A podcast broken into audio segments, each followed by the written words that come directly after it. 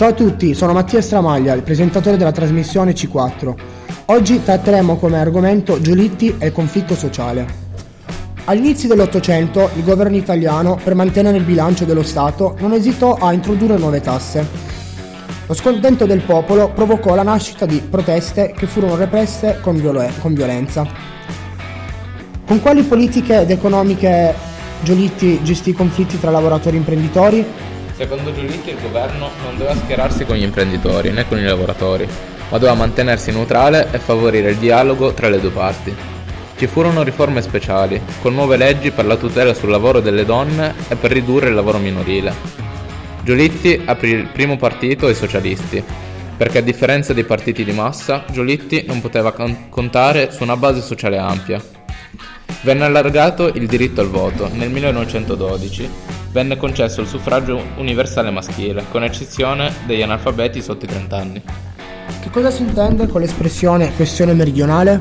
Nel 1896 l'economia italiana è un periodo di straordinaria crescita che viene anche chiamato primo miracolo economico italiano. La popolazione riesce a salire del 6% durante l'anno, così aumentarono anche il reddito e i consumi di ogni famiglia.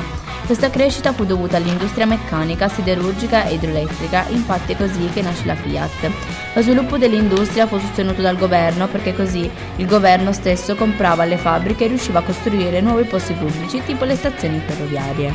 Il settentrione fu molto limitato al decollo dell'industria, infatti è così che venne chiamato triangolo industriale, quindi il territorio compreso tra Genova, Torino e Milano. Il meridione era abitato da, dai poveri analfabeti che riuscivano solo a coltivare delle terre, per promuovere l'economia nel sud, bastava una ribellione contadina.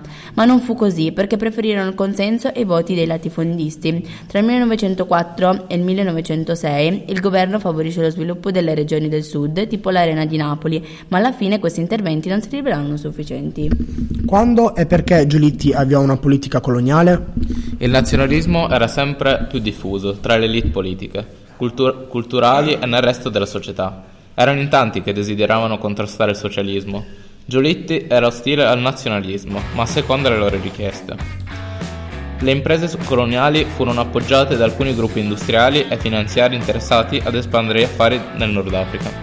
Grazie Lorenzo e Beatrice per averci fornito maggiori informazioni sull'argomento.